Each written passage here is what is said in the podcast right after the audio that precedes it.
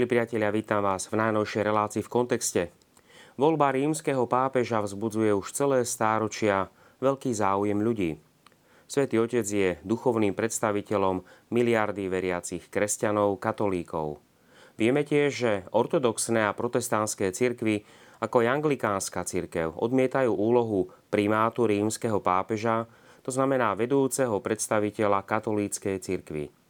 Priebeh voľby je zahalený priam absolútnym mlčaním.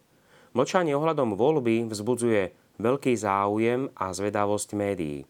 V médiách sa hovorí o silných kandidátoch, tzv. papábiles. Pri voľbe rímskeho biskupa sledujú tisíce ľudí na priamo na námestí svätého Petra alebo prostredníctvom médií, či vyjde čierny dym alebo biely dym, ktorý znamená úspešnú voľbu a potom všetci netrpezlivo očakávajú známu vetu Anuncio vobis gaudium magnum, habemus pápam, čo znamená oznamujem vám radosnú novinu, máme pápeža. Viacerí ste možno čítali romány, v ktorých je opísaná voľba pápeža s rôznymi vymyslenými informáciami, opisujú sa rôzne manipulácie, ktoré vraj podnikajú niektorí kardináli, aby vyhral ich kandidát. Toto všetko môže veriaceho človeka niekedy zmiasť. Ako sa teda môže niekto stať pápežom?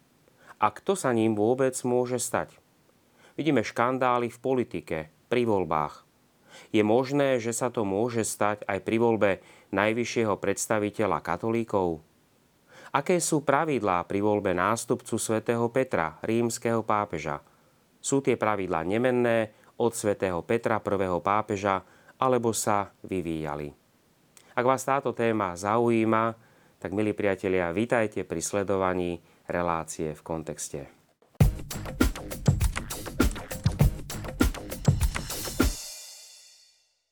Je samozrejme, že spôsob voľby rímskeho pápeža sa počas dejín vyvíjal a spresňoval.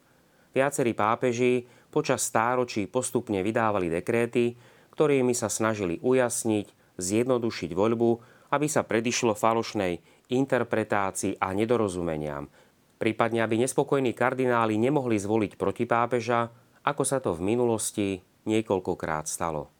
Ostatným platným dokumentom je Apoštolská konštitúcia z 22. februára 1996 Univerzi Dominici Gregis. Túto doplnil Benedikt XVI v roku 2007 dokumentom Motu Proprio, ktorej upravil niektoré normy voľby.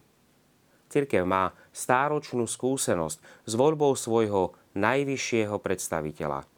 Vatikánske archívy sú v tomto ohľade veľmi presné.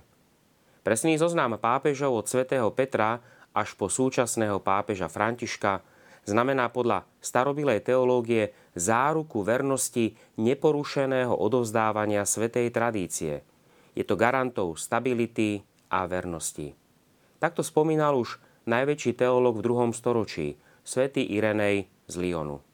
Podľa neho biskup a v našom prípade rímsky biskup neporušene odovzdáva to, čo prijal od svojho predchodcu. Ten od svojho, ten od svojho, až prídeme k svetému Petrovi a od neho sa dostaneme k samotnému Ježišovi Kristovi. Irenej z Lyonu píše takto – ukážeme, že tradícia, ktorá bola prevzatá od apoštolov a viera, ktorá bola hlásaná, sa k nám dostali pravidelným nástupníctvom biskupov a toto bude na zahambenie všetkých, ktorí už akýmkoľvek spôsobom, záľubou sebe samých alebo prázdnou slávou omylom hľadajú tam, kde nie je potrebné hľadať. Toľko Irenej z Lyonu. Prvý pápež, svätý Peter, bol vyvolený samotným Ježišom Kristom. Každý rímsky biskup je tak priamým pokračovateľom v úrade, ktorý Ježiš Kristus zveril apoštolovi Petrovi, ako nám to dokumentuje Matúšovo evanielium v 16. kapitole verše 18-19 a Jánovo evanielium v 21. kapitole verše 15 až 17. Matúšovo evanielium hovorí A ja ti hovorím, ty si Peter, a na tejto skale postavím svoju cirkev a pekelné brány ju nepremôžu. Tebe dám kľúče od nebeského kráľovstva a čo zviažeš na zemi, bude zviazané v nebi a čo rozviažeš na zemi, bude rozviazané v nebi. Podľa starobilej tradície apoštol Peter určil svojho nástupcu Lína. Ďalších nástupcov svätého Petra potom volili predstavitelia rímskeho kléru a veriaceho ľudu.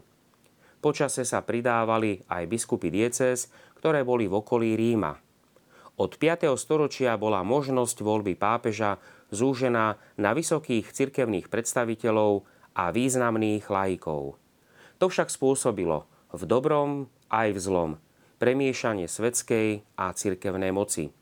To znamená, že cisári a princovia si osobovali právo potvrdiť voľbu rímskeho pápeža. Preto Lateránska synoda v 8. storočí zakázala miešanie sa šľachticov do voľby a prikázala, že zvolený môže byť iba kňaz alebo diakon. V 11. storočí ustanovil pápež Mikuláš II, že pápeža môžu voliť iba kardináli biskupy a opätovne zakázal schvaľovanie zvoleného biskupa svetskou mocou. Predsa však musela cirkev ešte stáročia zápasiť o slobodu svojej voľby nástupcu svätého Petra, rímskeho biskupa. V 12. storočí pápež Alexander III nariadil, že na platnú voľbu musia byť dve tretiny hlasov kardinálov voličov. Pápež, ktorý by sa nemohol preukázať takýmito hlasmi, by podliehal prísnym cirkevným trestom. V 13. storočí sa presadila snaha uzavrieť sa pri voľbe pred vonkajším svetom a presadila sa voľba v uzavretom priestore s minimálnym pohodlím. To je z toho dôvodu, aby sa kardináli voliči snažili čím skôr zvoliť pápeža. Toto sa nazýva konkláve. Slovo pochádza z latinského cum et clave, teda s kľúčom označuje miestnosť, ktorá sa dá uzavrieť na kľúč. Je to miesto, kde sa stretávajú kardináli voliči, aby zvolili nového rímskeho biskupa. Voľba v konkláve sa tak stala stálym spôsobom voľby. Počas viacerých rokov existovali tri spôsoby voľby rímskeho biskupa. Poprvé, inšpiráciou alebo spontánnou aklamáciou kardinálov nejakého kandidáta. Spôsob voľby spontánnou aklamáciou poznáme aj pri voľbe niektorých významných svedcov, ktorí boli takto spontánne zvolení za biskupov, ako napríklad svätý Ambrós alebo svätý Augustín. Po druhé, kompromisom. Keď sa voľba preťahuje a kardináli si zvolili niekoľko predstaviteľov, ktorí potom sami rokovali a kardináli potom prijali ich rozhodnutie počas voľby. Tretím spôsobom voľby bola tajná voľba, alebo tajná voľba s možnosťou tzv. accessus. To znamená, že sa vhodil hlasovací lístok bez konkrétneho mena a hlas sa prirátal k väčšine hlasov. V súčasnosti je v platnosti iba možnosť tajnej voľby pápeža. Ako sa vyjadril pápež svätý Ján Pavol II, po zrelom uvážení som dospel k záveru, že jedinou formou, ktorou môžu voliči vyjadriť svoje vlastné hlasovanie pri voľbe pápeža, je forma tajnej voľby, ktorá sa vykonáva podľa ďalej uvádzaných noriem. Pápež Pius X zrušil tajnú voľbu s možnosťou accessus, to znamená, že volič odovzdával svoj hlas v prospech väčšiny. Táto voľba je tiež doplnená rôznymi predpismi, aby sa ochránila správnosť voľby.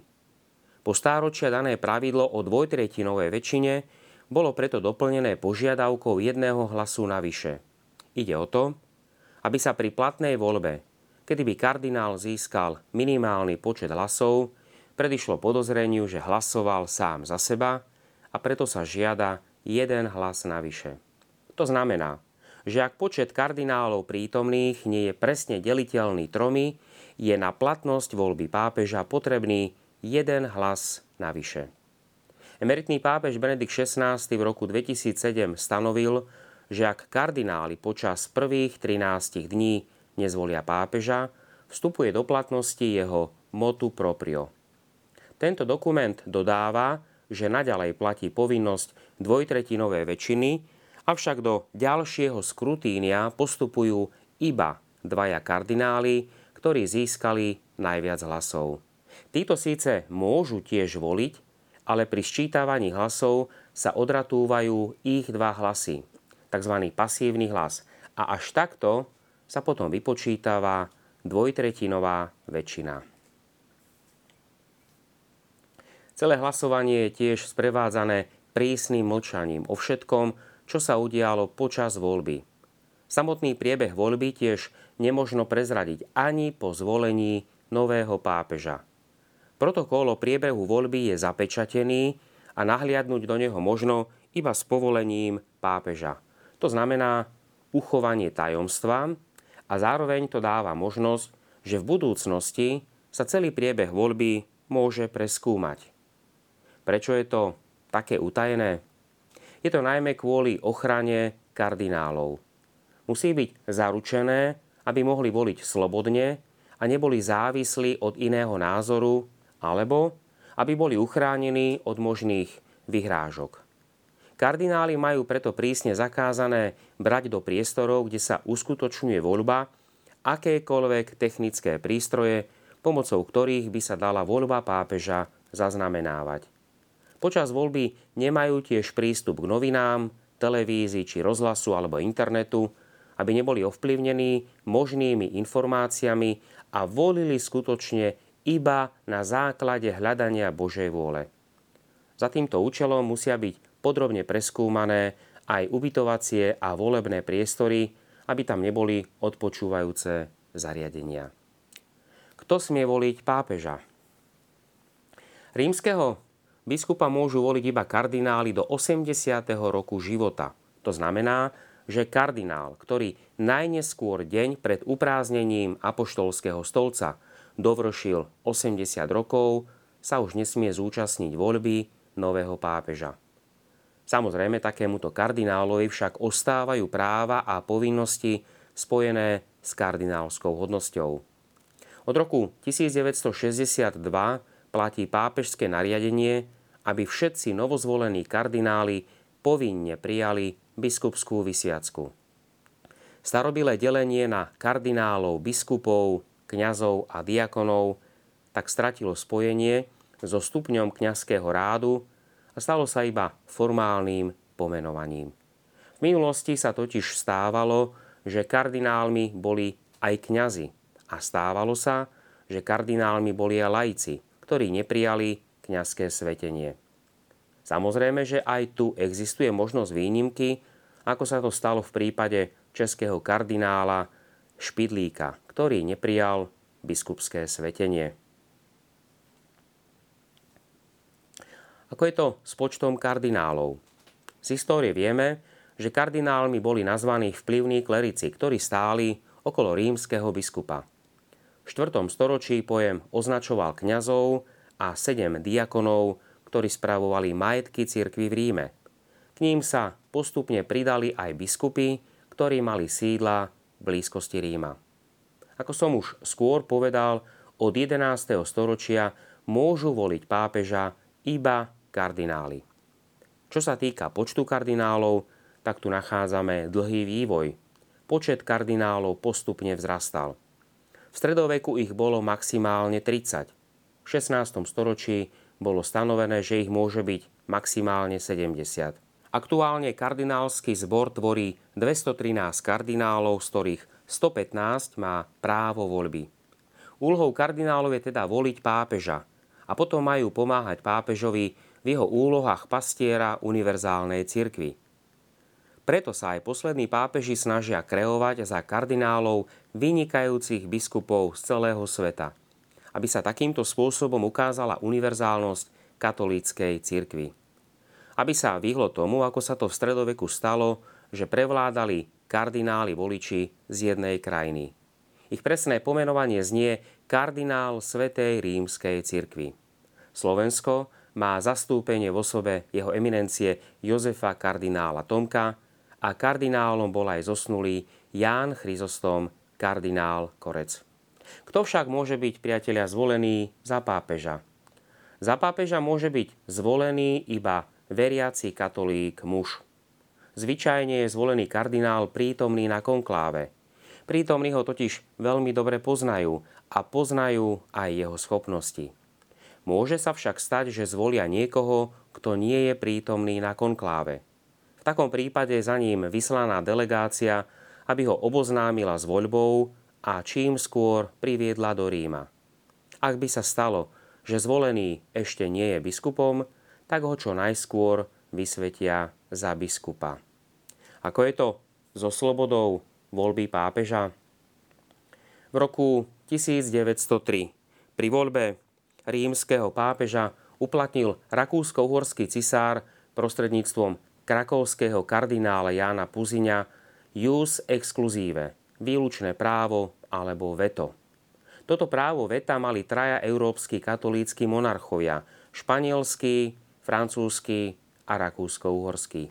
Ním mohli títo monarchovia vyjadriť nesúhlas s určitým kandidátom na rímskeho biskupa a tak vlastne znemožniť jeho zvolenie. Pápežom sa vtedy napokon stal kardinál Jozef Sarto, ktorý prijal meno Pius X. Ten neskôr upravil pravidlá, ktoré podstatne posilnili slobodu voľby pápeža, to znamená, úplne odstránil možnosť politického veta zo strany sekulárnych politikov, prezidentov štátov. Kardináli dokonca ani nemôžu naznačiť akékoľvek veto zo strany nejakého predstaviteľa svetskej politickej moci. Katolícka církev sa už stáročia bráni, aby sa nestala bábkou v rukách štátnej moci, ktorá by chcela ovplyvniť voľbu v Sixtínskej kaplnke. Cirkevné kánony z viacerých koncilov sú napísané v tomto duchu, aby sa uchovala sloboda církvy. Pripomínam, sloboda štátu od cirkvy nie je to isté ako sloboda cirkvy od štátu. Kardináli voliči sú preto prísne viazaní k tomu, aby nevnášali svetskú politiku do voľby rímskeho biskupa. Preto aj svätý pápež Ján Pavol II v jednom zo svojich dekretov jasne pripomenul, aby sa kardináli voliči vyvarovali toho, že by sa apoštolský stolec stal politickou agentúrou nejakého štátu.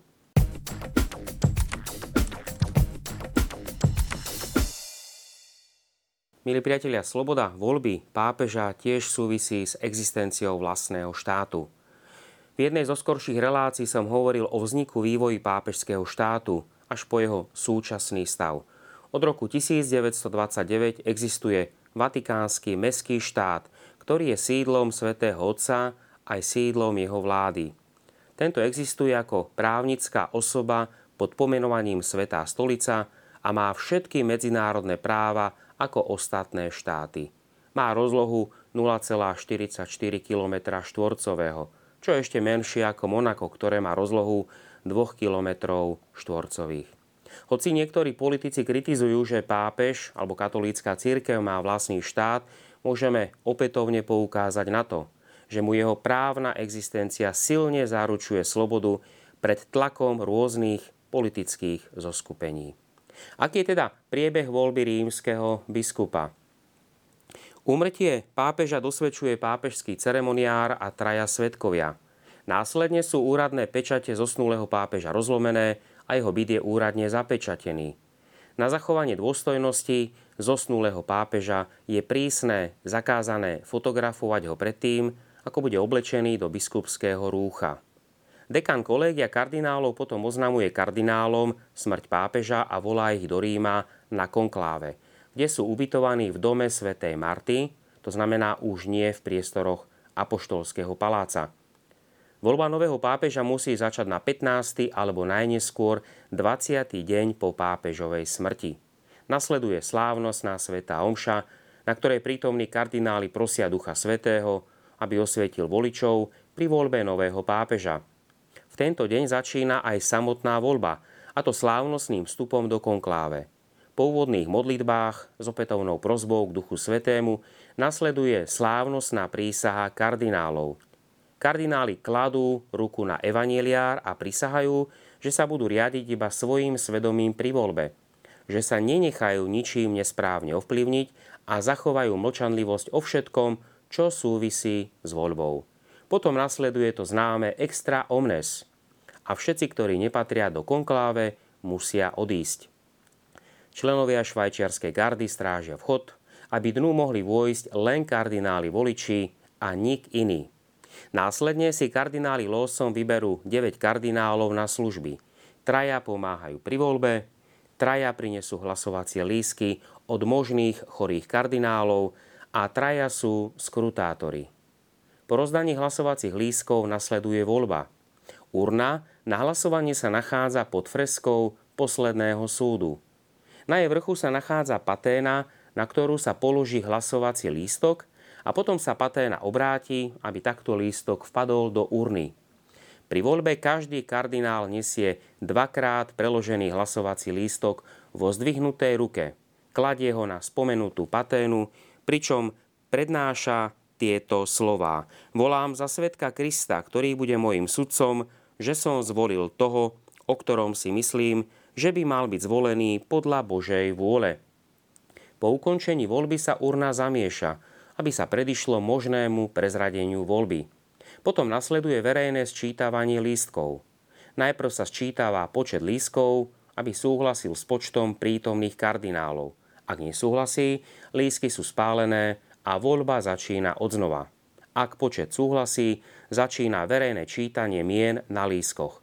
Z troch určených kardinálov pomocníkov si vždy prví dvaja potichu prezrú meno na lísku a tretí ho nahlas prečíta. Po prečítaní ho prederaví ihlou a navlečie na šnúrku, ktorá sa napokon zviaže.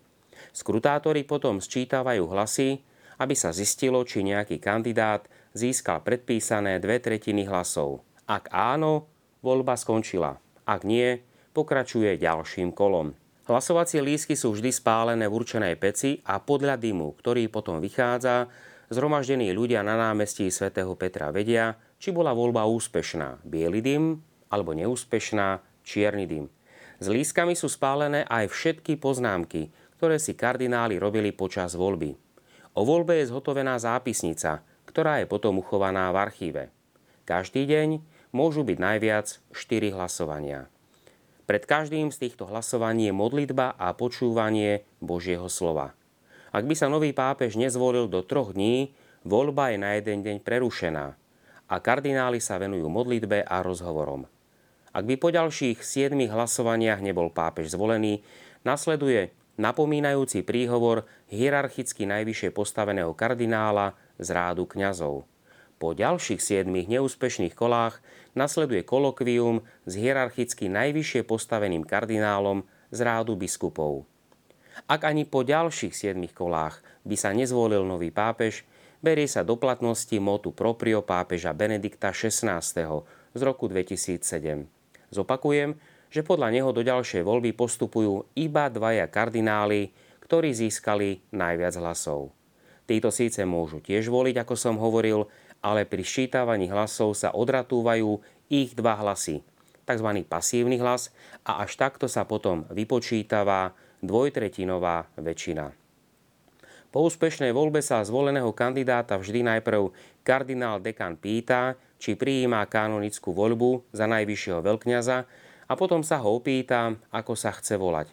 Aj preto má pápež iné meno ako to, ktorým bol pokrstený nasleduje vyhotovenie oficiálneho dokumentu o zvolení pápeža.